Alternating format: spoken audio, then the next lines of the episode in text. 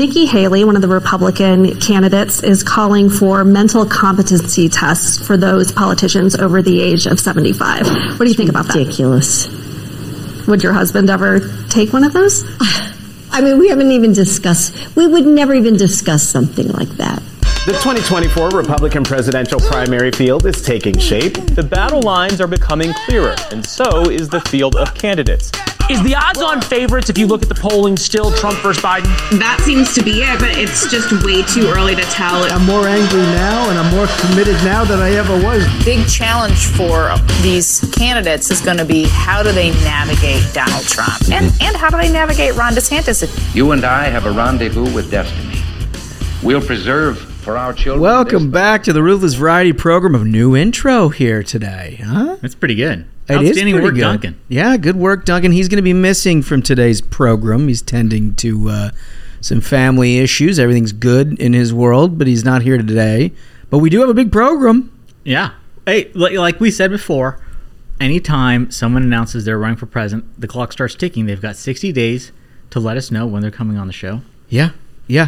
First presidential candidate, Nikki Haley. She's uh, uh, she well within the confines of 60 days. We appreciate prioritizing the program like that. That'll go extra when we start weighting these things towards the end. Uh, but yeah, we got Nikki Haley in house today. You're gonna love that interview. It's terrific. We dive right in. I think you'll get a, a good sense of her candidacy, what she's running on, and all of that as we hope to have other candidates do the same here. I think we got another one coming this week too. That's right. So When it rains, it pours. yeah, it is what it is. And how about that intro? For crying out loud, Jill Biden said that we haven't even, we would never even Doctor, discuss. doctor. Oh, excuse me, Please. It's Doctor. Dr. Jill Biden said that she and her husband would never even discuss something like a mental competency test for politicians over 75. Is that because he's incapable of discussing it? We would never discuss something like that because you know he can't discuss. Everybody knows he can't discuss. It's a sore subject. I mean, it is. You know, I was talking to somebody about this the other day, and they were like, you know, for whatever you think about Jill Biden, imagine. I put her sort of in a Gisele Fetterman situation, where it's like, imagine you, you've had this guy who's been, you know, love him or hate him. Uh, Joe Biden's had a career, a serious career in politics. Um, he's now at a point, obviously, where there's like two or three horribly embarrassing things per week. Yeah. I, and I think to the naked eye, like obviously, he cannot do what he either once did or what he did yesterday. I It- mean, it's, every- it's horrific because, like, if this dude showed up for some kid's birthday or something, everyone would be like, okay, I think it's time to take him home. You know? Yeah. Like, uh, he's had a long day. He doesn't know where he is. He's saying weird shit. Someone take him home. You know, all right, crazy Uncle Joe, time for your nap. We're taking you home. But right? it- and he it- would understand. It is an interesting parallel with Gisele Fetterman, who famously left her husband in the hospital.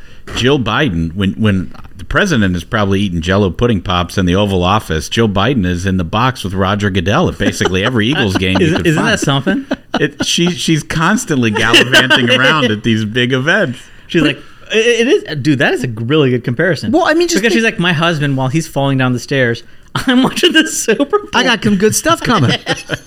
He's not making it up Air Force One. She's not at the hospital. She's like, no, the Super Bowl is happening. Better believe I'm here. I'm just trying to imagine if my like, you know, my parents they're getting up there, they're sort of in the same category of of these guys, and like I can't imagine for my mom being like, you know what, you need to go, you need to go run, you need to be in public yeah. all day. At my dad be like, I can't do that. She's like, go. There's no way she would do that. Yeah. You know what I mean? There's Yeah, no way. It would be the opposite. Be like, I'm not sure you should do that. And it's hilarious. She's like, I mean, we haven't even discussed. We would never discuss something like that. Like she just, she loves her Super Bowl tickets. She's not giving up his lifestyle. It's pretty sweet. No, no. And for the record, my father, a lot more uh, mental acumen Yeah, than Joe Biden way more has put been, together. been dealing with. Good lord. Um, all right, so guys, before we get into the the news, this is a big week for the NFL, and I know typically this isn't like a staple that we talk about every week, but I think it's important because we do follow it, and a lot of us talk about it. Uh, this is the like the free agency week, the combine coming together. A lot of moves being made. We saw uh, yesterday Derek Carr to the Saints. That's a big move.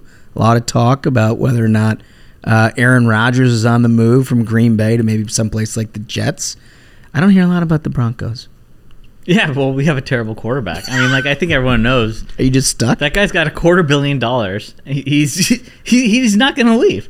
I mean, he he found the best job in the NFL where like he loses and loses and plays terrible and acts weird, and he still gets a quarter billion dollars. Like it, it's great for him. That team is not going to be able to go anywhere as long as he's there. Just locked That's- in. That's just it. You think the coaching change could No- improve no- your prospects? Nothing can change. I mean, like that's the quarterback. Every time the ball is snapped, it's going to a guy who doesn't care about the game, who doesn't have any interest in winning or doing anything with it. Well, I make mean, his tw- quarter billion. I think your assessment's probably right on on that. And I, and the Bengals this year will cut all of the offensive linemen that they signed Yeah. last year and re-sign a whole bunch of new ones. I'm yeah, sure. I, I don't know exactly what they're going to do. You hear all kind of rumors, and it's hard to know what to believe. So until they make a move, um, I'm not going to get excited about anything. Uh-huh. But um, I don't this think they're going to the playoffs again. I think it's this over. is what this is what Smug said last no, year. no, it is. Like this is. I think we saw exactly what's happening last year, and it's going to get a lot worse. They're only losing talent that they had to like cobble together to barely Just make it in a weak division. And This now, so- and, I mean, the wheels are falling off that shit. so jealous. you got a has-been quarterback. You got a terrible team. I don't think he would actually put his team up against yours. I think his only point is to try to drag yours down. No, that's all. He, that's all he wants to yeah, do. yeah. But I mean, fortunately for all of us, we have the Colts with Mhm. Michael to look down Oh. upon. Yeah, always the Colts to make yourself feel better. right. Uh, I don't know what they're going to do. The Colts have a they got a big of problem. to do. They got they need a quarterback. They actually don't have one. So like they need to draft one that will start on day one. I can't wait to see how that works out. I won't do too much with Michael not here, but here's an interesting headline that I saw. So they've started the NFLPA has started to do a survey of all the teams in the league and rank what is the best team to play for and the worst. Mm-hmm. And, and and they rank them on a whole series of metrics: coaching staff, training staff, facilities, location, all this stuff. Uh, number one, your Minnesota Vikings. Oh, interesting. Wait, people like playing Yeah, there. yeah. Minnesota Vikings won. Miami Dolphins two. I mean, y these are towns you roll up and get a W. I mean, Uh, it's a great time to be had, right? Like, Las Vegas like, Raiders. of course, they rate highly. Show up, I win, and I leave. we'll love that. What do you mean? It's a great place. That, I mean, so the Where, worst. where did Kansas City rank? uh, it, it, it- towards the top. Really? Towards the top, but not, surprising. but not like you know, top five. Uh, the worst. These are the best. Arizona Cardinals. Hmm.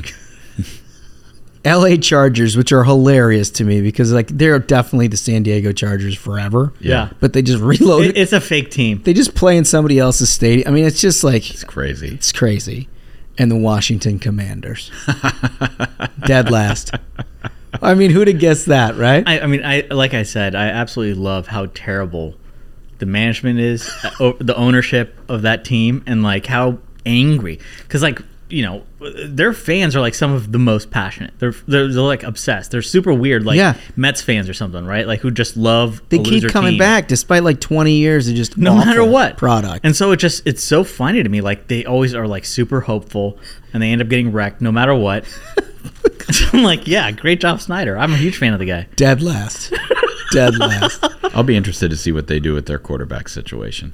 All kinds of rumors. There Lamar is. Jackson might be coming to There could Washington. D.C. You never know. I mean, it just this week is the week if you're a football fan. Tune in because there's a lot of stuff happening. There's a lot happening sports wise this week. We got conference tournaments and college basketball I know. starting. I'm so excited. I mean, the end of this week is going to be fantastic. It will be fantastic. Players Championship. Yeah, good golf. It was great golf last weekend too. Mm-hmm. Um, all right, should we talk about uh, Poot Buttigieg? I love how this nickname has stuck now. yeah, poor Poot. He's earned it. Poor Poot. Um, there was a great story in CNN about uh, him starting to rethink how he does his job in the wake of the Ohio train disaster. well, it, before you start thinking this is super introspective, wait until you hear all of this. Uh, Pete Buttigieg admits that he got it wrong in the Ohio train derailment response, but while the criticism is fair, he says the critics are mostly not. It's really rich to see some of these folks, the former president, these Fox hosts, who are literally lifelong card carrying members of the East Coast elite, whose top economic policy priority has always been tax cuts for the wealthy, and who wouldn't know their way around a TJ Maxx if their life depended upon it. Uh, to be presenting themselves as if they genuinely care about the forgotten middle of this country. Pete said here, and, and like I, I wanted to read that because it's fascinating. It is right. He's projecting so hard. It's such a massive projection, but at the same time, it falls into the same all the things that we've known about Poot. Mm-hmm. In that he's basically like a CIA built He is Democratic. He's like 100 percent CIA. like if you were to try to come at that argument with a way to dig yourself out, that's probably the answer you should give if nobody knew anything about you going into that answer. If you weren't a guy who showed up to like this disaster area in a hard hat and Ferragamos, like Right. you're talking about, they've never seen a TJ Maxx, dude. Come on, you've never seen anyone in one of the like lower ninety percent tax brackets. It's so clear. He only hangs out with his like fellow, you know, uh, what was the consultant shop that he was at? McKinsey. McKinsey. Yeah. He's only hung out with his fellow like McKinsey folks who raise bread prices. Is the only Bread solution. prices. And he's like, I'm out here trying to help the poor when he hasn't even shown up for a month until he got shamed into it and then shouted at the entire time he's there from people who are like, Where the hell have you been? and like his first thought is, is it's hilarious when he gets called out for how horrible the optics, his response, how terrible he is at doing his job. His first instinct is to be like, No, you're actually all elites. It's like, where did that come from? it's a hundred percent projection. it's it, but it goes on, and some of it it's just sort of fascinating. So, Buttigieg came into the cabinet knowing this would be an odd transition. He's the only winner of the Iowa caucuses and one-time Jimmy Kimmel guest host to take a lower level cabinet There, job. there's your sign that this piece is a managed production Yeah. with his team. There you go. Because they shoehorned in that this cabinet job was something that was a little bit beneath him. Yeah. And So funny. he also he the, he was also the Iowa caucus winner. You have to shoehorn that in, and Jimmy Kimmel guest host. So he's he must be fun. He's an interesting guy. He can host for Get Jimmy Kimmel. political prowess and hilarity. Uh, he says he didn't realize there would be so much focus on the cabinet role that was once mostly seen as apolitical in past administrations. Huh? He didn't know there'd be like people telling him to do his job. He's like, "What the hell?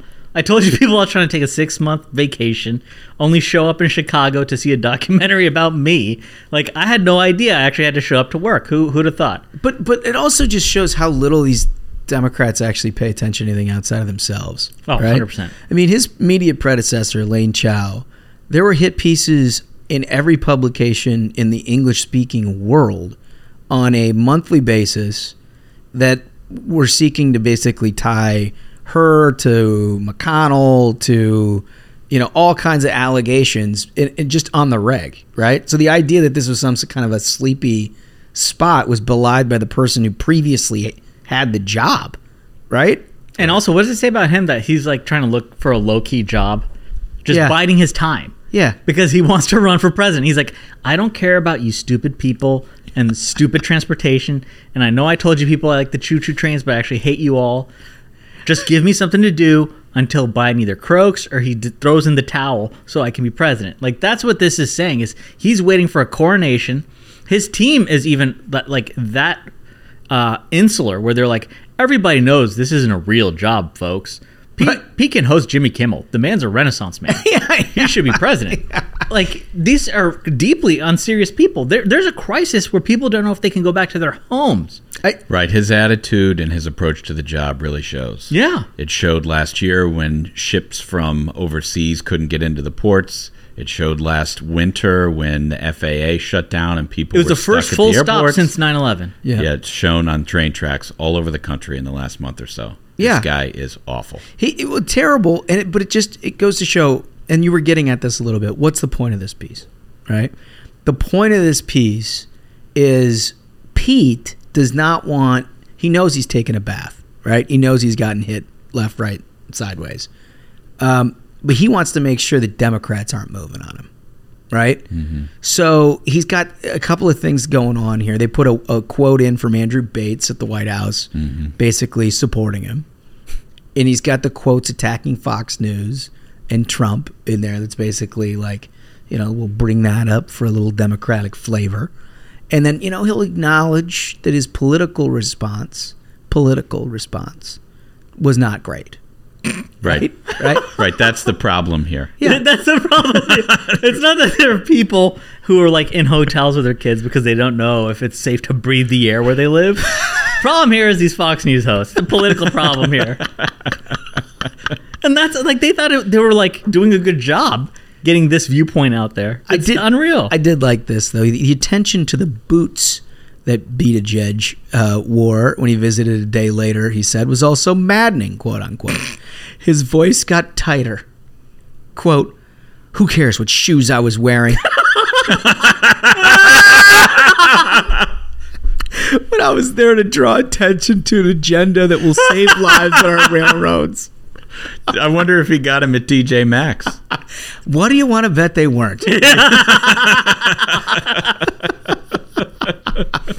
His voice got tighter. Who cares what shoes I was wearing? That is the funniest shit ever. I, I mean, it's amazing, right? But then he's still like, listen to this paragraph. There were no cable news segments about Agriculture Secretary Tom Vilsack when the price of eggs spiked in January.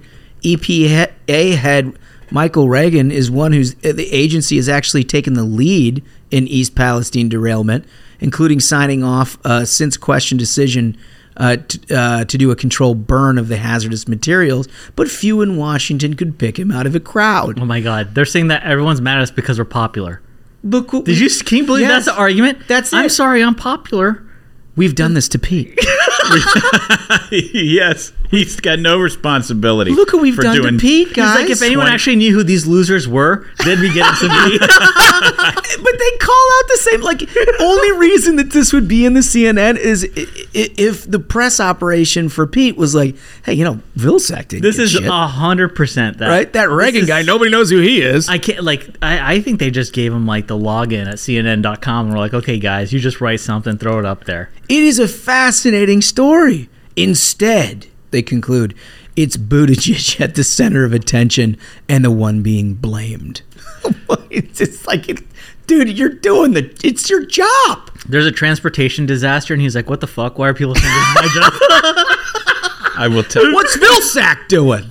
I'll tell you. I'll tell you guys something um, that was interesting. That a, an old reporter told me one time. He said that he said, "I get it. The media's biased and it's, it's left wing bias," but he was like, "The real media bias is not necessarily left right. It's up down." So the media builds somebody up, and if the person takes center stage and they're enjoying the spotlight, something goes wrong, and buddy, It comes they're down. torn right down. It comes down. Well, it's coming down for Pete, but this is this is the takeaway line, right? Um, opening the first new terminal in Kansas City since Vice President Spiro Agnew was there for a ribbon cutting. like, first of all, what an absolutely meaningless talk. You'd have to fish that out of the dregs of the Department of Tra- Transportation in order to find it. Oh, since Spiro Agnew, wow, this is historic. Okay, But that's the thing is like he's He in his be element. smart. He, he'll show up to film festivals and ribbon cuttings and be like, "Okay, Pete has arrived. I'm doing it." Finally, I'm doing my job. I'm the transportation secretary for God's sake. Why should I deal with the transportation disaster? But- everyone keeps asking me these goddamn questions when I just want to cut some ribbons. This next line is what irritates him the most, Smug. Buttigieg arrived late, courtesy of being stuck on his own delayed Southwest airline flight. oh, poor bastard. I mean, that is a good start for punishing him. is I mean, I think going forward because like didn't, didn't he have like uh, some issue with like he was taking a bunch of PJs? Yeah, it was on the 20, 20 some odd PJ flights, and, and like, it, it's like the beginning of any administration with these some of these guys. They're like, oh, yeah, this is how I get all the toys. This is awesome. and, and they then- got priced for less, right? Isn't, isn't that what was his name? The guy who in the Trump administration they got him to resign because he took some PJ flights. Oh, yeah, yeah. It's, it's But Mayor Pete's like flying to film festivals on the taxpayer dime, and he's like, I, I need to show up to ribbon cuttings. Like this is this is what my job as transportation secretary is supposed to be. It's unbelievable. now he's sitting He's in Bitch in Southwest. Southwest. like that should be. I'm telling you that sh- as long as he's in that office, Southwest. It's got to be Southwest everywhere. Oh my god, the indignity. Can you imagine? I mean, it's just a nightmare. Nobody would ever take. and and that he'd be job mad again. because he'd be like, everyone knows I'm the most popular person on this plane. Who cares what shoes I'm wearing? who cares what shoes I'm wearing? My Bruno Maglis. Oh god. Anyway, that's our update on Poot Buttigieg. We'll, I'm sure, have more next episode. He just keeps on giving good stuff. Uh, do you guys see this one also out of CNN? Boy, a lot of CNN stuff we got here from McDaniel. He must have been surfing the uh, the It's opposition. always a good place to find some uh, some humor. Yeah, but this one's real good. It says, "Do not quote push a slower friend down unquote if you encounter a bear." National Park Service warns. Dude, this is so good. So the, the National Park Service actually had to put out. You know, they put out guidance every once in a while when Mhm. you're out roaming around, like you know, don't put your head in the volcano and things like that. Yeah. Uh, if you come across a bear, never pr- push a slower friend down, the agency wrote on Twitter on Tuesday, even if you feel the friendship has run its course.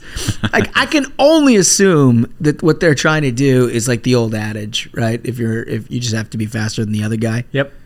So is this like, this is now what we're doing for, we have animals attacking people across this country and these people are making jokes about the slower friend? No, I mean I think it's kind of like part of the calculation because you're gonna have like a fight or flight response, right? You know, adrenaline's gonna take over, and like if if I'm in a situation, if I'm like me and whoever is here could not take the bear, then it's then it's a flight response, and I want to make sure You got to be faster than I'm the other gone. guy. So like You have to know, trip. You have to trip. You're tripping the next guy. That's just.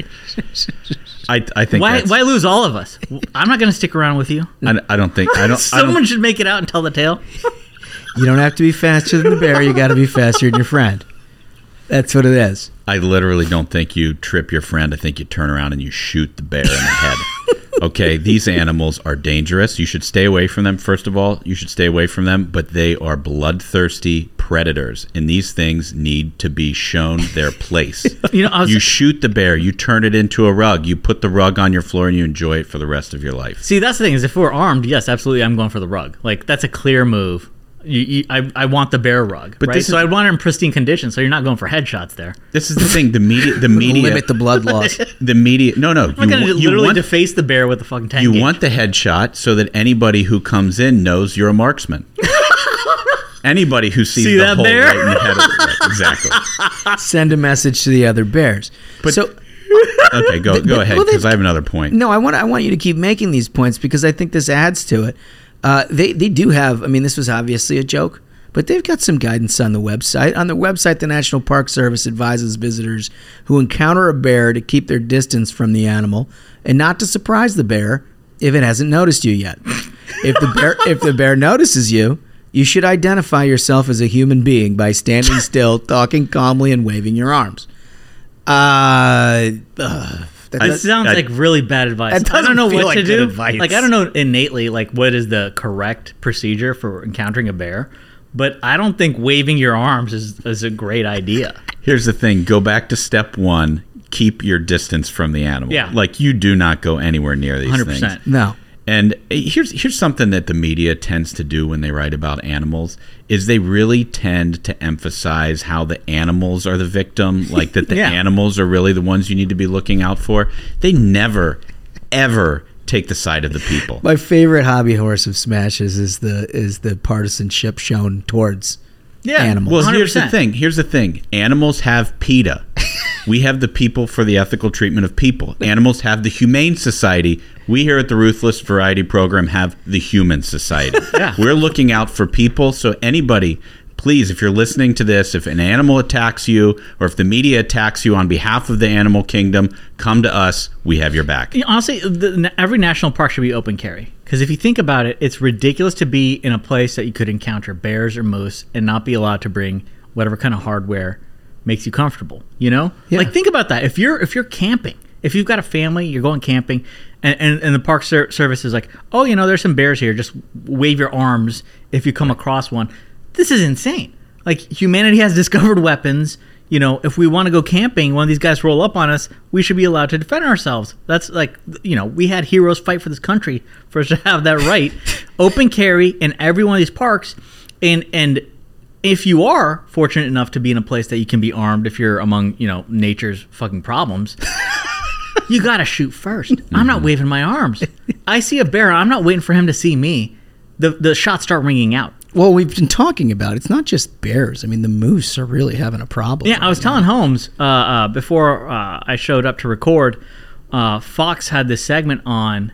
It was in Idaho of, of this dude's like on a snowmobile, and uh, he stops, and this moose tries like running up on him. Because remember last week we talked about that The moose woman. that did a jump kick. This moose goes for a jump kick. The guy dodges, and and the moose kicks the snowmobile, and does like a front flip. like tries to get up and is like, "What happened? I just got wrecked." So this guy, ran off. this guy needs. We need. He, he's teach I mean- some lessons. I mean, that of us, honestly, huh? like in the heat of the moment, he took that it was down. A, a pretty great play. Like the way he just like juked this thing midair when it was going for the jump kick. But the thing is, like, I had zero idea this is like a moose thing. Like they're going for heads. Like these guys just go for the jump kick given the opportunity. like that's the weirdest thing. I would not have expected it. the moose jump kick is very rare. So, uh, that's the thing. Is like I thought this is a one-time occurrence, but now it's just like Two in a word row. must have gotten out that like, hey, you see somebody, T- jump kicks everywhere. jump kick them. Yeah. it's like remember that what was it the knock uh, the, the knockdown game or something when all these bad kids were rolling around punching people in the back of the head. Yeah. the Moose have, uh, are on the same game. They got now. their own. They're thing on their own now thing. with jump kicks. Yeah. moose jump kicks. You got to watch out for them. I'm you encounter a moose, a jump I'm kick's serious. coming. You see one sh- open fire every time. Zero Yeah. tolerance. Yeah, every snowmobile should have guns 100%. attached to the front Turret. and the back. and instead instead of mounting their you know their heads with the big rack or whatever, you should just mount the leg, Yeah, the front hoof. the front hoof. Just get put a hoof above your above your fire. All right, so you want to hear about left wing terrorist attacks?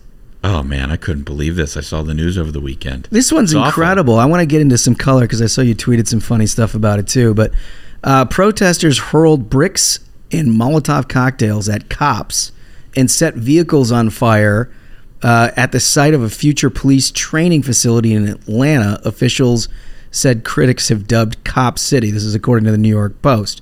The $90 million Atlanta Public Safety Training Center, dubbed Cop City, was taken under siege by a group of vandals using the cover of a peaceful, peaceful protest in what Atlanta police called a coordinated attack. Uh, they changed into black clothing and entered the construction area and began to throw large rocks, bricks, Molotov cocktails, and fireworks at Wait, I, police. I was told Antifa is like an idea.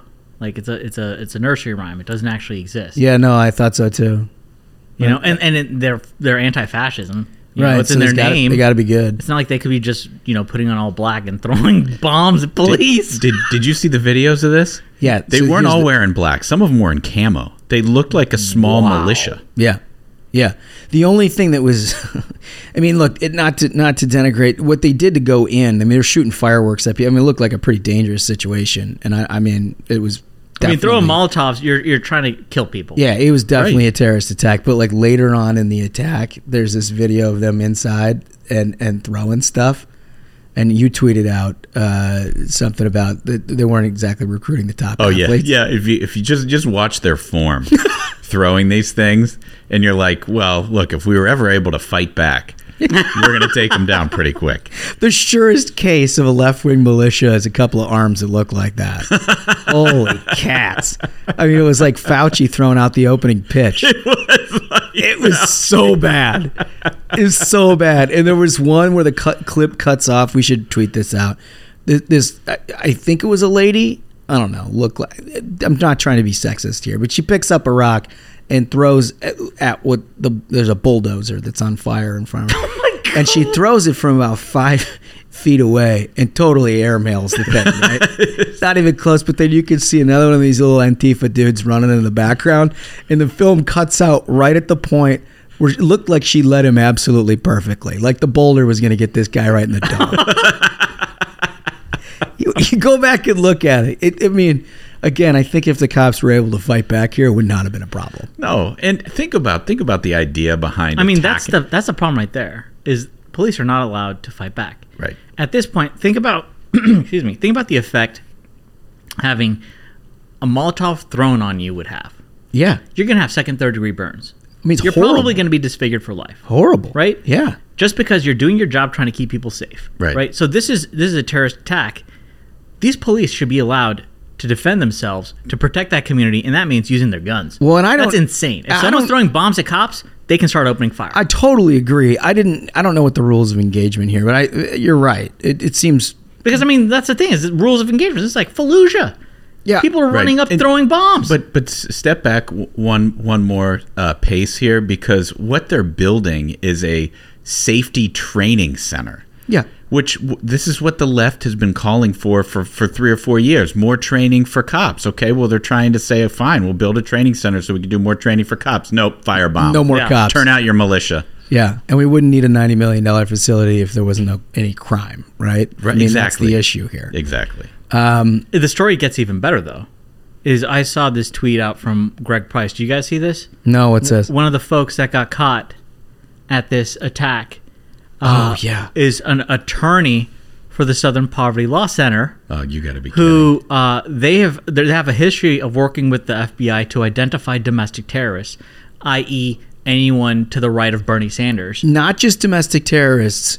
What they do, and this has been a long time coming, but in recent years, the Southern Poverty Law Center has partnered with everything from social media companies to uh, journalism communities to law enforcement itself to again identify like militia, what they say is is domestic terrorists, but then they also have like this wide labeling of like what who's a racist and who's not a racist, right? And I haven't gone through all of it. I don't know, but all I know is if the arbiter of that is shows up at the uh, Atlanta police cop city and is firebombing the thing, you got to question the impartiality. these of are the people right? who the FBI is like, okay, so who are the bad guys? I mean, I like, I sincerely hope that that is, they've put that practice to rest because my lord, that's crazy.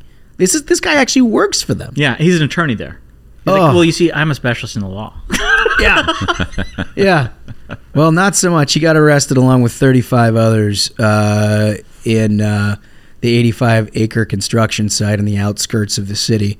Uh, the videos really are. If you haven't seen them, you should check them out. It's it's it's it's wild. It's wild.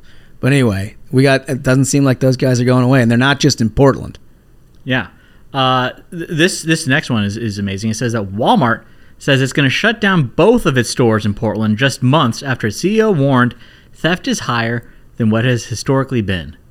I mean, this is this, you see this across the country. It, it, it, how many times can you see videos of people just walking in and taking whatever they want and Yeah. walking out to, to no police presence, no security presence, The people can't defend their stores at all before this thing starts happening all over the place, right? And, and the best is like I see these discussions that journos have on Twitter, which just blow my mind when they're like, I walked into, you know, the drugstore just to get some deodorant or a razor, and it's behind like locks and plastic and everything. Like, what do you think this kind of a, you know, how does this affect the mindset of a community if you have to go through this? It's like.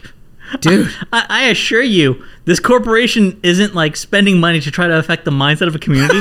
they just don't want their shit stolen. Like, it's not that complicated. I mean, pretty sure everything in Portland is going to be sold through plexiglass at some point, Yeah, right? I mean, that's the thing is when you fought when, when when the local lawmakers essentially legalized crime, where it's more you will you will face far more dire consequences if you're a security guard inside one of these drugstores, inside of Walmart, and you try to physically stop someone running out the door carrying armfuls of goods.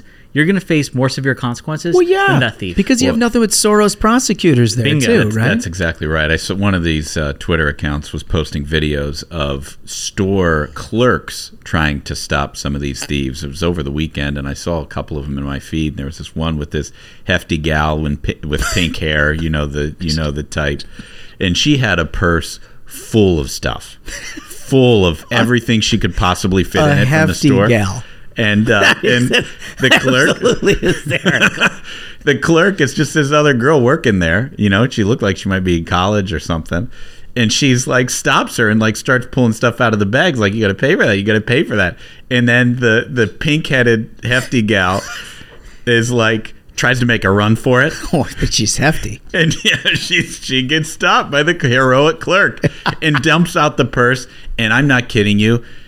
Every if if there was a stick of lipstick left in the store, She had them all. she had every single one of them. I mean, and, and that's the thing and is, probably not going to do the trick for her. I, I don't, it- it- it's like I don't think so. the misguided again this is another example of the left with this misguided belief that they're being more humane and kind and they're like oh wow well you know this poor guy is probably just trying to steal a loaf of bread to feed his family.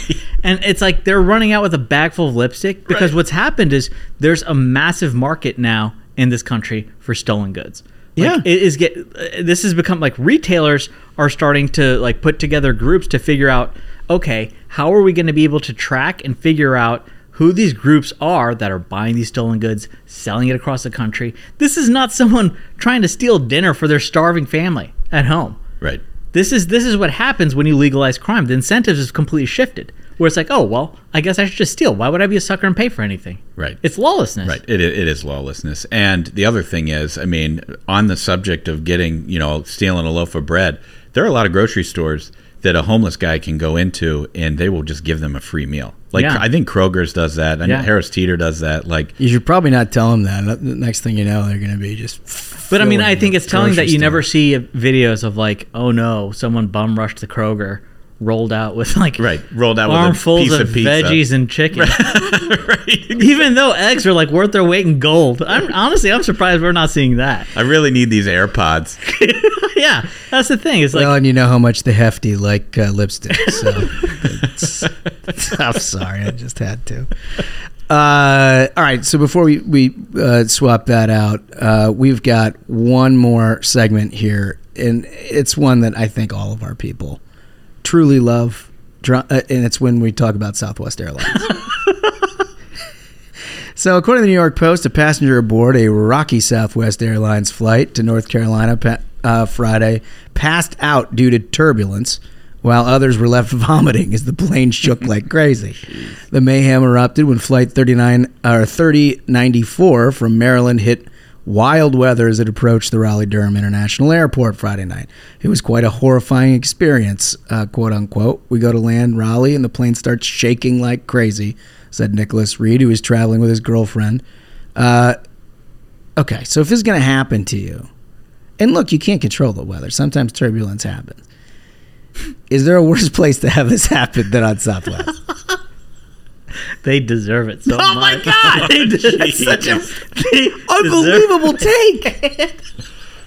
If- eh, eh, if- Southwest. This is why know- we queue it up. You know, you, you, you, you don't need to do anything more than you've already done. you, you know what you're getting into. you know what you're getting into. You get what you pay for. You know, like the Southwest Promise It's like UPS. If you put it in a box, we'll get it there sometime. It'll get you know, there. That's the, that's like the Southwest deal with its passengers. Is like, okay, in most likelihood, we're gonna get you there. All right, you don't ask any questions. If you get shaken, you get kicked. The guy, you know, kicks you at the bo- back of a UPS truck. You'll get there. So like the plane is shaking. It's like, dude, you're on Southwest. Okay, it's shocking how cheaply airfare is being made for you people, you monsters, to be packed oh, together. like That's outrageous. That's incredible. This is what you get. You know, it's so, like but the scene that was painted here is a familiar one uh, for your description. This is the same guy. Two people were vomiting pretty close to us. and that's probably standard fare on, on Southwest. It's like a free for all. It's steerage. Essentially, it's just cargo and animals, right? Another passenger had a panic attack and passed out. the plane was diverted to Myrtle Beach. I mean, oy, oy, oy. I, And that doesn't even make any sense to me. If you're going from Maryland to Raleigh, you're like, oh, well, I guess we gotta stop at Myrtle Beach. We go to Myrtle the Beach. The pilot's making a call. I gotta put up with this shit. I'm going to Myrtle Beach. I'm going at least going to the beach for this. I'm going to play golf tomorrow. They loaded them all up on another airplane at 1 a.m. on Saturday morning, and the, the quote from this guy was, "They didn't even offer us a meal voucher or anything." See, there you go. That's the Southwest crowd. That's the Southwest crowd. I paid seven dollars for a plane ticket. I should at least get a free meal out of this. My kids are monsters. They're going ham. The kids are probably shaking the plane, jumping around, losing their minds. Like Southwest is essentially anything goes, right? It's a free for all. They don't. I've been told they don't even like board by like number. It's not like okay, you know, this this group is now boarding the plane. It's like you get there, the doors open, and it's a race. I, I mean, if you're That gonna I be- can testify If you know, it's like the animal kingdom rules. It's the animal kingdom rules. Like that's it. Well, particular pretty quick triggers on the throwing up, right? I mean, it was like they It's left just another Southwest flight. they left Maryland and they get to North Carolina. That's I don't know, maybe half an hour. So like, what this whole thing is, I don't know, maybe they're like dramatic folks. an hour long They're dramatic experience. folks out for a meal voucher. Oh boy, that's a that's a quick trigger on all that. all right, uh, let's get to our interview. We are really proud of this one. Uh, it's one in a series that we're going to be doing with all your presidential candidates. Let's get right to it.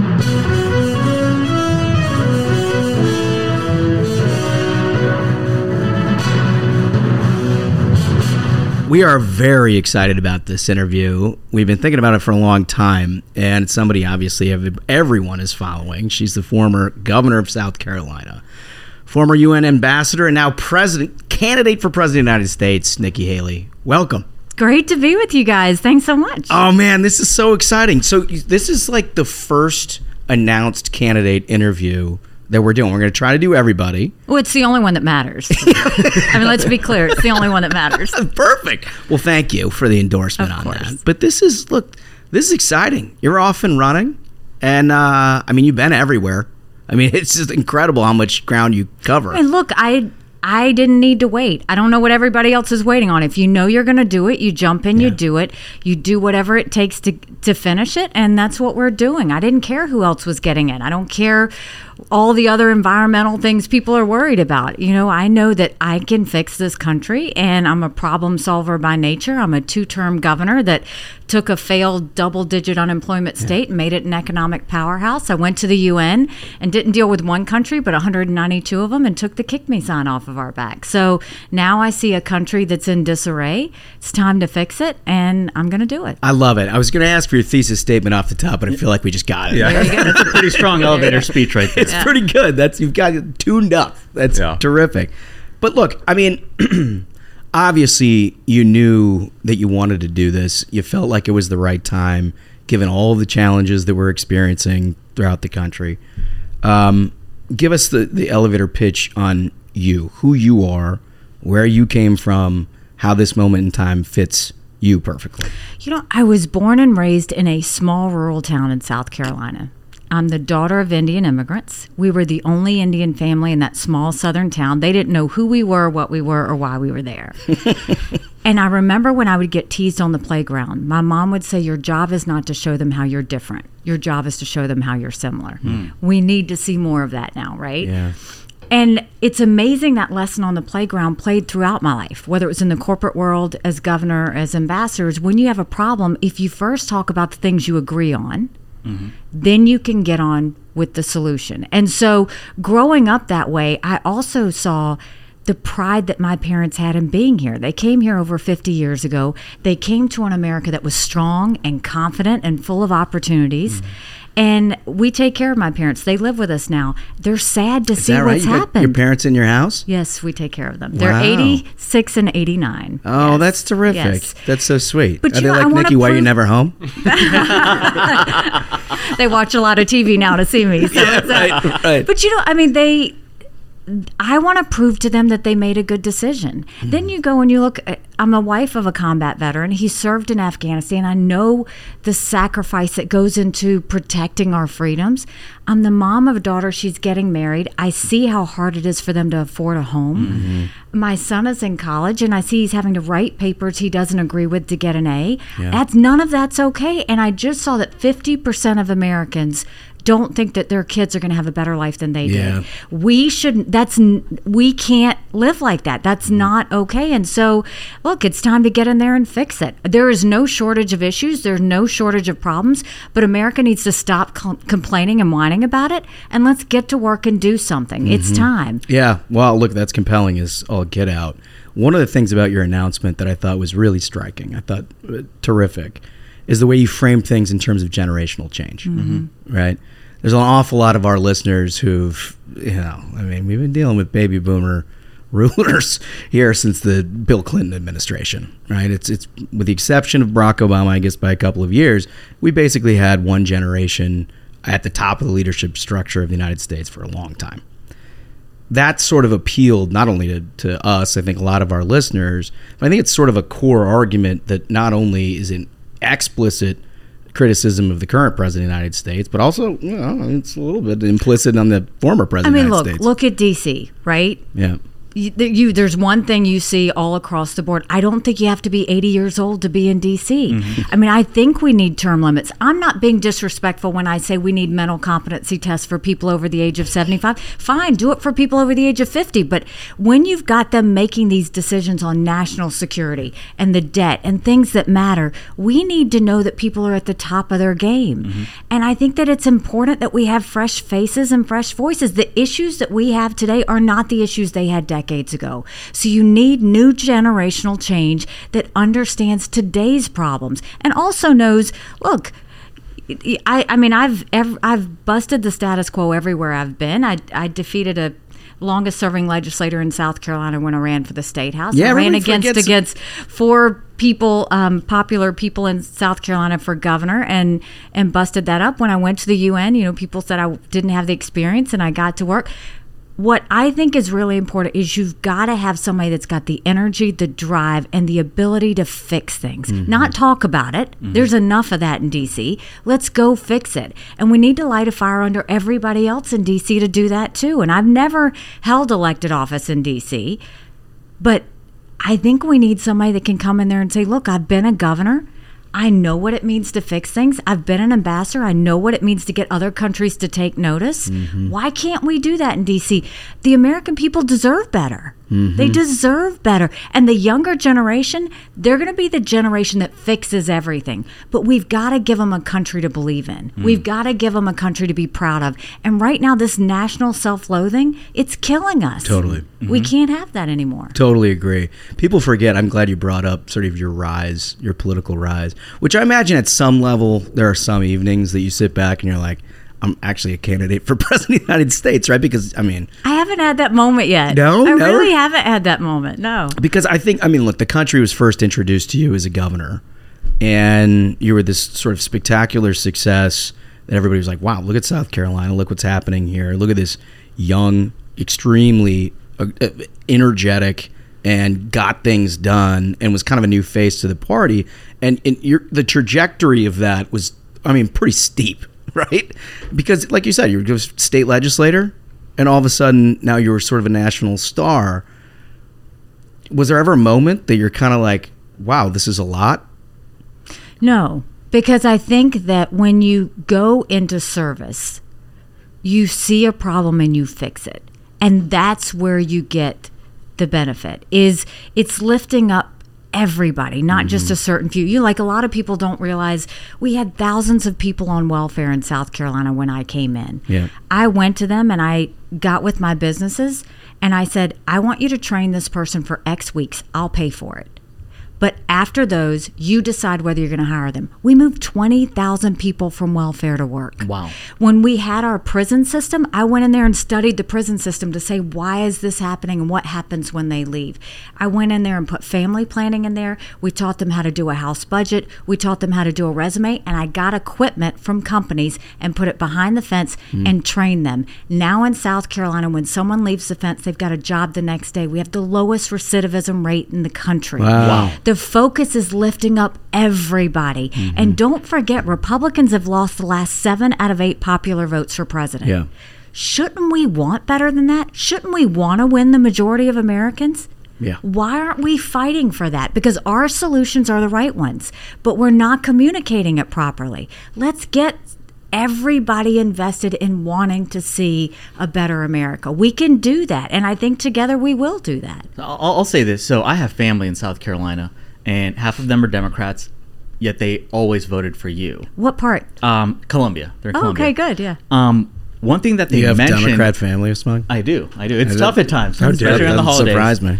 Um, but during your term, uh, terms, due terms as governor, it was a marked change in South Carolina. It went from extremely tough times, challenging times, and then now you see, you know, BMW builds a factory there. I think Boeing's got a, a large, significant footprint in the state.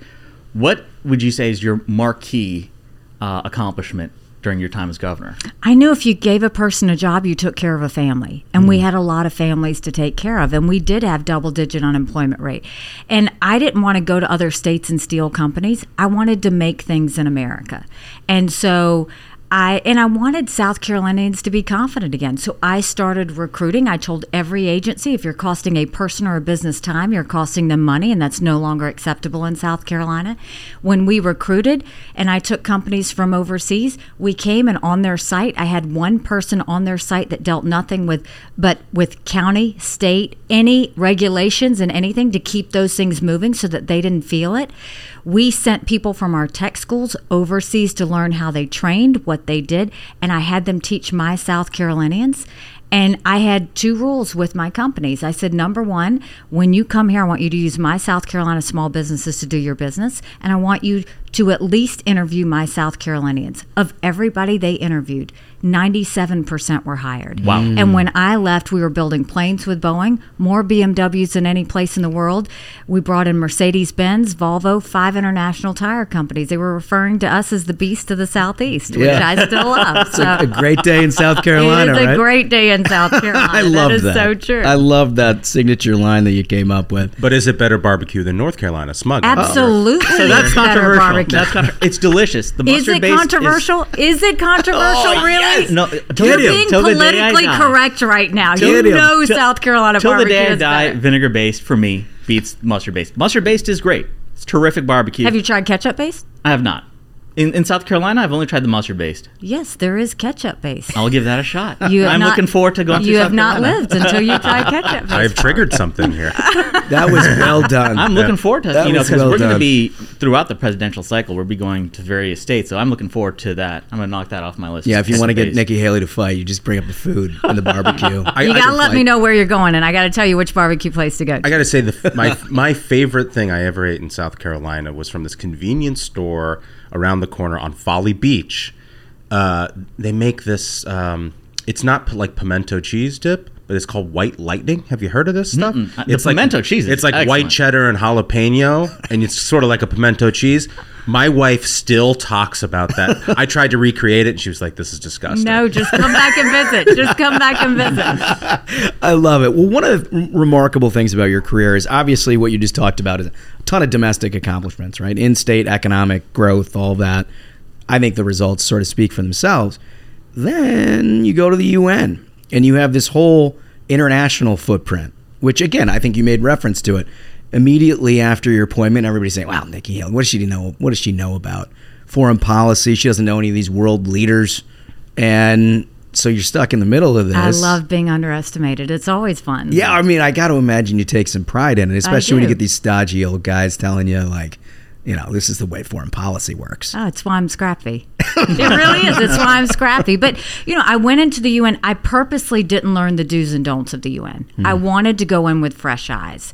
What I did do is I made sure that I that those countries knew what America was for and what we were against. I didn't care if they didn't like me, but I wanted them to respect America. Mm-hmm. And that was the that was really the main part of what I did. And I said, you know, if you don't if, you know if you're trying to stab us in the back we're going to be taking names but we're going to have the backs of our allies and we did that. And we did. We took the kick me sign off of our back. And you know one of the things that i um, that really kind of i brought to light was after that move that vote on moving the embassy from tel aviv Yeah. to jerusalem there were 126 countries that voted against us. And i went to my office and i said i want to do a book I want to list all 193 countries. I want the second column to be the percentage of times they vote with us and against us. And I want the third column to be how much foreign aid we give them. Mm. And I took that book and I gave it to President Trump, and he lost his mind. He's flipping pages, yelling out countries. And I said, Look, I'm not saying you give foreign aid based on a percentage vote at the UN. But it's But I'm you got to saying at about. some point, why don't we get smart? Why are you giving money to countries that hate America? Stop doing it. We gave 46 billion in foreign aid last year. Mm-hmm. You're giving it. Do you know you're giving money to China on the environment? You're giving money to Pakistan that harbored terrorists that tried to kill our soldiers. Incredible. Iraq, where they have Iranian, uh, you know, proxies that are causing terrorism. Communist Cuba, we said they were a state sponsor of terror, but you're giving them money. I mean, Zimbabwe, who's the most anti-American country. You can't buy friends. Stop doing it. Mm-hmm. yeah. Instead, use that money, help your allies if you have to. It has to be a win win situation. But America's been on autopilot for so long that they've forgotten what common sense is. Think how weak we look in the eyes of the world. Mm-hmm. when we are giving money to countries that hate us. Yeah. Think about that. You know, I mean, look, I saw your your op-ed in the New York Post, and I think that was really well said. You know, the, the complexities of foreign policy, which you now innately understand, that I think is lost on a lot of people, is I mean, look, I think f- if you don't deal with it at all, the knee jerk is why send money to anybody at all, right? Oftentimes, what we do with foreign investment prevents a boots on the ground situation or prevents putting Americans or our allies in harm's way. But your point, which is I think a really good one, we, what are we getting out of this? Mm-hmm. What are we getting out of this? Are these and people know actually who your helping friends us? are. Help Right. your friends. Right. But know who your enemies are and hold them to account. Yeah. No, I look, it was very well said. And I, I, I that is a discussion that I think has been bumper stickered too often at a presidential level where you've got one point of view that's like, you know, just isolate and let's not talk about it and the ramifications and then the other point of view is kind of a neocon view which is we fund everything. And it, it you and, and, and, and others seem to have a more textured view of what we need to do. Well, I mean, look, if you even if you look at the situation in Ukraine, Yeah. that's not about Ukraine. That's about freedom. It's a fight we have to win. Mm-hmm. And if we win it, you're telling China, Russia, Iran, don't mess with anybody. If we lose it, you're talking about a world war. Because you got to believe dictators when they say something. President Xi said he was going to take Hong Kong. He did it. Russia said they were going to go into Ukraine. We've watched it. China said Taiwan's next. We better believe them. Yeah. Russia said Poland and the Baltics are next. If we don't prevent what's happening in Ukraine, there is going to be a worse war later. And this is about preventing wars. This is about our national security. This is about protecting Americans. And the best way you protect Americans is when you defend freedom loving countries along with our alliances and you make sure that your enemies know exactly what you expect. See, this is one of the things that makes me excited about your candidacy because you innately understand this, probably because you spent a lot of time at the UN dealing with all these people. But when Xi and Putin have an alliance, it's not a show. It's not just to be friends. There's a communication there. They were telling the world prior to the invasion, they were telling the world we are unlimited partners. Mm-hmm. And I know from the United Nations, every word means something.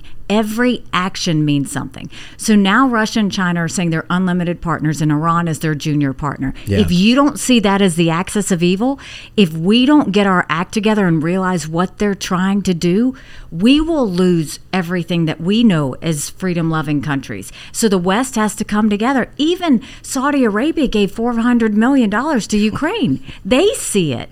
Right. We have to start looking at these countries and aligning with them and saying, okay, what are you doing? What are you doing? Let's do this and be strategic. And I wish Biden wasn't so slow to the take. I- incredible. I, I think that is a significant point. Is I don't even think we'd be having this conflict right now if if Joe Biden were not in office. I You're think they've shown right. such weakness on the world stage, and it's been seen as an opportunity by countries that want to harm us. But think it started with Obama. In Crimea, The whole yeah. invasion with Crimea, that's where it started. And that's where Putin thought, I think I can do this. And then you go fast forward to Biden. And look, as the wife of someone who deployed in Afghanistan, the idea that we left Bagram Air Force Base in the middle of the night Unreal. without telling our allies who stood shoulder to shoulder with us for decades because we asked them to be there. Think about how our friends felt. More importantly, think about the green light you just gave every enemy. It was the worst thing. And now, I never thought in my lifetime that the American people would look to the sky and see a Chinese spy balloon. Incredible. It is a national embarrassment. It is. And we are sitting like just an open field for anybody to shoot at us if they want to. We've got to get our act together. Yeah, totally. We look so distracted, and when America's distracted, the world is less safe. I totally agree. Uh, one more foreign policy question for you because there was news this week about uranium enrichment in Iran and that they are now pretty darn close to having weapons grade uranium. What do we do? I mean, this is this is now this dates back prior to your tenure with the Obama administration and that just ridiculous deal that they did with Iran. But now, obviously, it's just like Katie bar the door. I mean, I mean, quit sitting around. They need to be in a room with Israel, who's already looking to do something, but also with the Arab countries. Mm-hmm. The Arab countries don't want Iran to get a bomb. The one thing you do is you get together and say, What's our strategy? What do we know? Pull the intelligence together of all of us. Let's look at what they've got. We cannot let them get a bomb. This is a terrorist organization that says death to America. And I mean, if ever there was a time you need to get a strategy and alliance together, it's now. Yeah. Mm-hmm. Don't wait for them to do something. Do it now. That's what Biden and Obama both did. They reacted, but they didn't get in front of a situation. you don't think And the, number pallets of one- cash did the did the trick? you know, it's funny. I, I used to say that we sent a plane full of money, and they fact checked me and said I was wrong because it was planes full of money. Amazing. Amazing. you can't advertise. It's fact check false. That's, that's just I love it. That's incredible. Um, all right, let's go. Let I, one thing I want to know. I'm not going to do a lot of palace intrigue in the Trump administration, but there is one thing that I've been Yeah. dying, dying to get a candid answer for, because you know I read uh, Pompeo's book and he was on here and he had the whole thing about you know it, was sort of it was kind of a soft allegation that you were trying to replace Pence on the ticket. I've heard your answer on that. I think everybody's heard your answer on that. What I'm trying to get at is why do you and Pompeo not get along, or why does he not get along with? Like, I, I, there's a bunch of things that I inherently understand about different people in that administration and why they don't like each other. This one's hard for me. Okay, so first of all, um, Pompeo wrote about something he heard from someone else. Can we just start there? Many people are saying. I mean, like- he learned from the best. So, and I'm just going to leave it at that because I think that says all you need to know. The second thing I'll tell you is look, I was a damn good UN ambassador, and every Secretary of State hated it. Uh, and that's, I mean, there is some inherent tension in I mean, look, having a, a UN a- ambassador. I specifically, when I asked for the job, I said, I don't want to work for anyone else. I want to work directly with you. And President Trump said, Got it. And I said, I'm a policy girl. I want to be on the National Security Council, so I'm in the room when decisions are made. He said, Done. And I said, I'm not going to be a wallflower or a talking head. I need to Mm-hmm. be able to say what I think. And he said, Nikki, that's exactly why I want you to do this. And he was true to his word from the first day to the last day. When I saw a negotiation could happen, I'd pick up the phone and call him and say, I think I can do this. Are you good? He'd say, Go with it. He Mm. trusted me. Yeah. And he trusted me because he knew if he was doing something right, I rallied, I supported, I made sure America looked strong. And if he was doing something wrong, I called him and said, You can't do this, but instead you could do X, Y, or Z. And he respected me for that. But the secretaries of state didn't because I went in there and I got my job done and I didn't need them to do it. yeah. Yeah, It's Tillerson, too, right? Yep. It, he had a tough tenure, though. I'm not going to ask you to bash Rex. I think he's had enough. um, all right. So now you're traveling the country, candidate for president of the United States. You're meeting all kinds of new people. How's the experience going so far? It's so great. I Yeah. mean, first of all, to have thousands of people show up at the announcement as a governor, former governor, it was heartwarming to see that people loved and appreciated what I had done and they want to see me go further. Then we went to New Hampshire and Iowa. It was standing room only. Hundreds of people showed up, overflow rooms. It was great. I mean, the momentum is there, the strength is there, the feeling I got, because the three states are very different. But the feeling overwhelmingly is they want a better option than Biden and Trump. Mm-hmm. They want something different. They do like the generational change. They do want a new direction and they want someone tough that's going to go in there and get it done. Mm-hmm. And so, you know, our goal is to keep this momentum going. I'll be at CPAC tomorrow. I'll be at Club for Growth on Saturday. I'll be in Iowa next week. Yeah, you got a schedule. that is you know, scheduled. you can't outwork me. I mean, I because I'm that passionate. Yeah. I'm that passionate about saying that m- America deserves better. Our kids deserve better, and I'm going to go prove it. Well, and this is one of the things that I think a lot of our listeners maybe don't know about you is that after you left office, you spent an inordinate amount of time traveling the country helping Republican candidates. We were the number one surrogate raising money for candidates. It's a hundred percent. I can say that it's hundred percent true because uh, I worked with your team in a number of these states, and you were incredible. You and your team were amazing at going in and and campaigning like crazy for candidates all around the country. I imagine that now, as you're launching a presidential campaign, gives you a half step ahead of you know where you would be if you just started now, right? I think the half step ahead was I got to be on the ground with people. I got to hear what they were saying. And I also got to look at the midterms and see what went wrong, right? I mean, mm-hmm. you look at it and and it was pretty clear. I mean, the Democrats outraised the fun, the Republicans again, mm-hmm. right? The mm-hmm. second thing is you saw that we've got to stop this ridiculous thing that you can only vote on election day. If a state has a legal requirement that allows 2 weeks, why aren't we doing what the Democrats are doing and getting every single person's vote in to make sure that that happens? And then finally, in a time where we need to be winning suburban women, independents, we need to get conservative Democrats. It's not that they loved Biden, but guess what they saw when they saw the Republican Party? They saw Republicans hitting each other Yeah. and the Democrats. Who wanted to be a part of that? Right. It was mm. total chaos. So now's the time where we need to just focus on giving American people the solutions. America's been through a lot.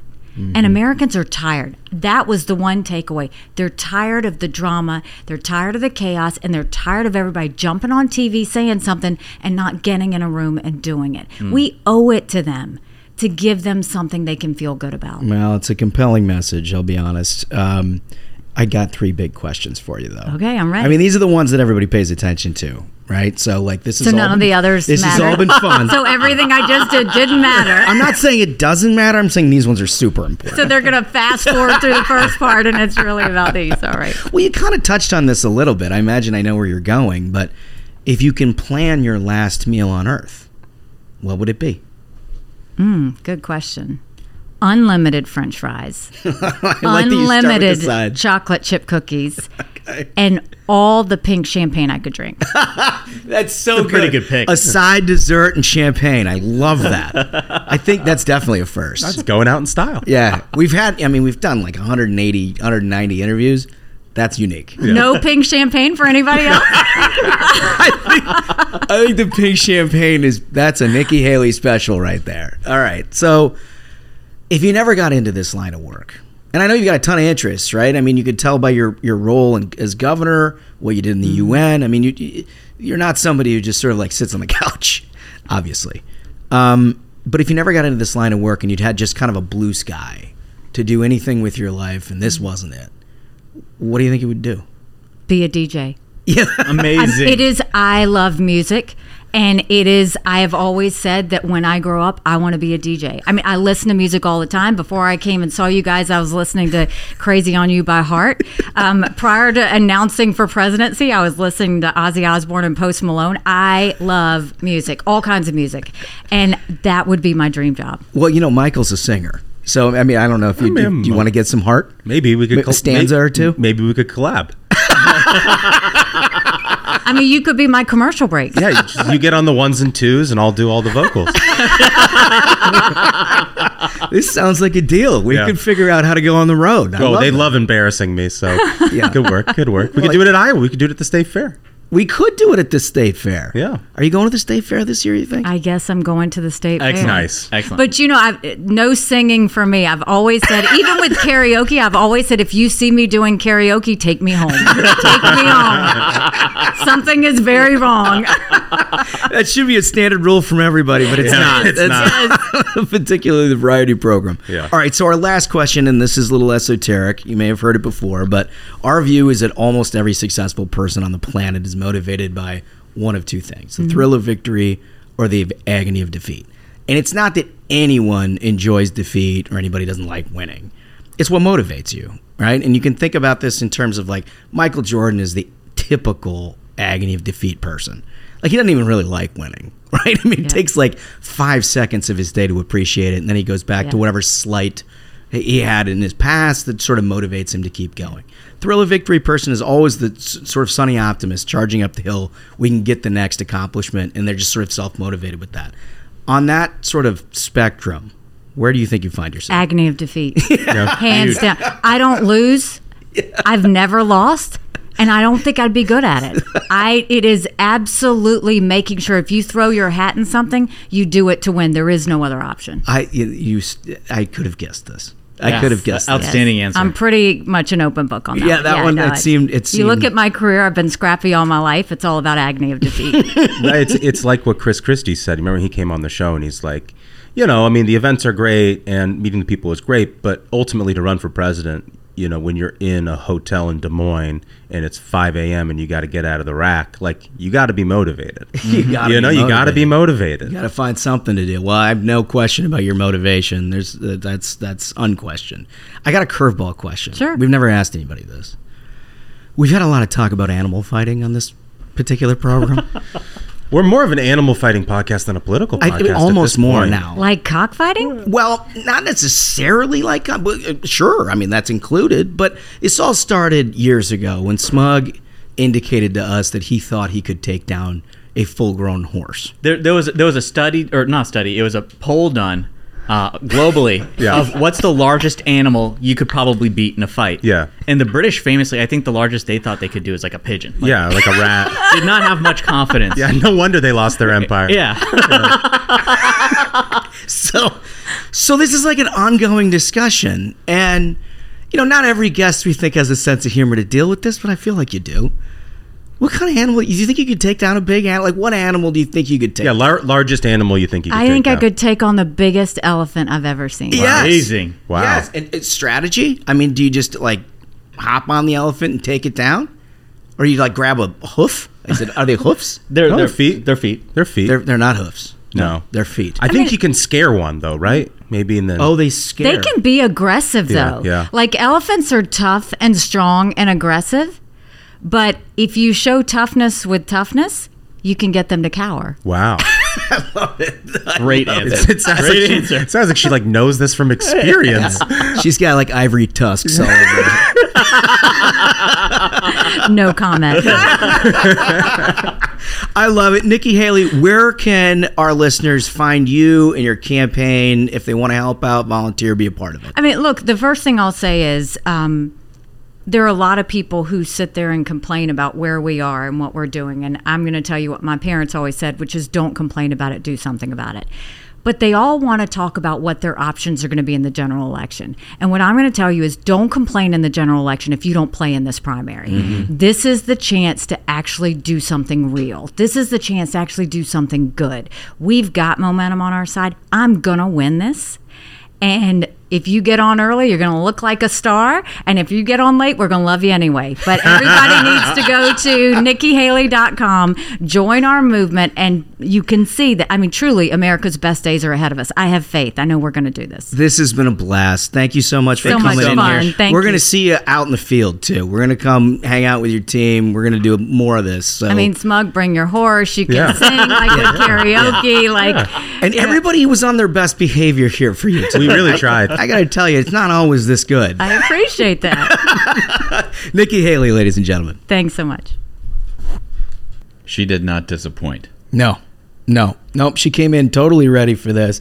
Uh, she's obviously listened to the program before, and we know we've got she's got a lot of staffers there that are good friends of the program and have been for years. Uh, look, she's a tough out, man. I know there's a lot of people who think that they can quickly categorize all of these candidates into one lane or another and sort of either account or discount their prospects in winning something. I don't know. The longer you give people like that a microphone and, and a tougher look, I think this there's more texture that's coming to this race, don't you guys? Yeah, and also I have to give so much credit because she announced she's running. Mm-hmm. Like, Yeah. everyone who's not in yet, just get in already. you know, like what are you folks waiting for? It, ta- uh, you know, a lot of, of of kudos to her for having the courage because like the thing is, once you announce, you know, there's going to be like shots fired. Everyone's going to be gunning for you. You know, that's when you're actually in the ring. You're in the arena. You're fighting. And meanwhile, like, you know, from everything we're being told is that this is going to be a massive field. There's so many people weighing whether they're going to run. Get in the ring. Yeah. Get in the ring and fight. She did it. Kudos to her. Oh, I know, and she's ready to fight too. I think she's actually probably at her best when she's in the fight, and Yeah. she's clearly in the fight now. So we'll keep a close eye on her, and we'll welcome more here as the days go by. So, uh, absolute banger of an episode, if I may say so myself, gentlemen. Thank you so much to Nikki Haley for being the first presidential candidate to visit for our series, and thank you to our listeners. So, until next time, minions, keep the faith, hold the line, and own the libs. We'll see you on Thursday. Stay ruthless.